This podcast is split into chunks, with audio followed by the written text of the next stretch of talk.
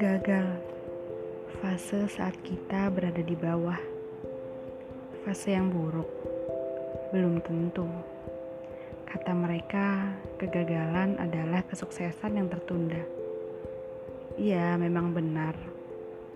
Sebenarnya, saat gagal itulah kita bisa mempersiapkan banyak hal untuk kesuksesan, kemenangan, pelajaran, atau bahkan untuk masa depan. Asalkan kamu tidak larut dalam dukamu, asalkan kamu tidak terpaku dalam penyesalan yang memperumit urusanmu. Sungguh, kelak kamu akan mensyukuri kegagalan ketika ada hal buruk yang memang sengaja Allah hindarkan. Alhamdulillah, dulu saya tidak jadi ke sana. Alhamdulillah, dulu saya tidak lolos ujian itu. Alhamdulillah, ternyata ada yang lebih baik dan berbagai alhamdulillah lainnya yang kelak kamu utarakan. Sebagian manusia menyalahkan takdir ketika kegagalan yang ia hindari itu tiba. Sungguh salah besar. Mengapa tidak mencoba mengambil hal positif? Lebih berdoa mungkin? Lebih introspeksi diri?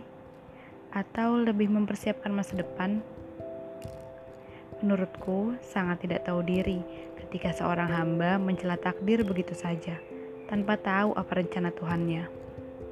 Hei, Allah lebih tahu segalanya yang kita butuhkan, yang terbaik untuk masa depan, yang bermanfaat untuk insan.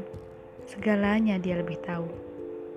Kita ini hanya hamba yang berjalan, bahkan hanya singgah di buminya. Berusaha dan berdoa, hanya itu yang seharusnya terlaksana. Tak perlu larut dalam duka.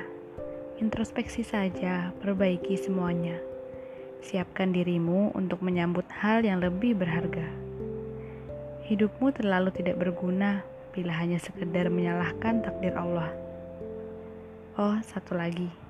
Skenario Allah sangat luar biasa indahnya. Luar biasa baiknya, bahkan di luar akal manusia. Namun, terkadang manusia memang harus diuji agar lebih dekat dengan Tuhannya, agar tidak lupa dengan Tuhannya ketika hal baik datang menghampirinya.